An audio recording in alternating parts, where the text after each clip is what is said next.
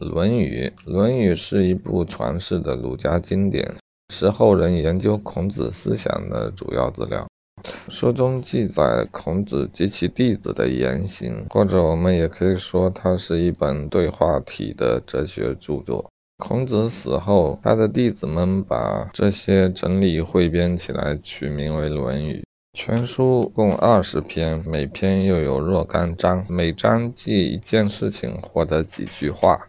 内容相当的广泛，譬如“仁者爱人”的仁，这是孔子思想的核心，也是他心中追求的最高理想。关于人的讨论比较接近于哲学的思考。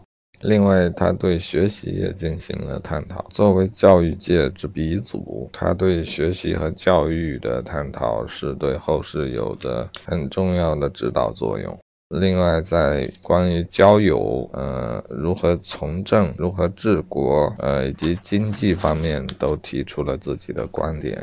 再重申一下，他的论述方式是采用了对话体，有些类似于柏拉图的《理想国》，但是和西方讨论哲学的方式不同。东方的思想中，逻辑思考的成分则绝非必要，也不占主流。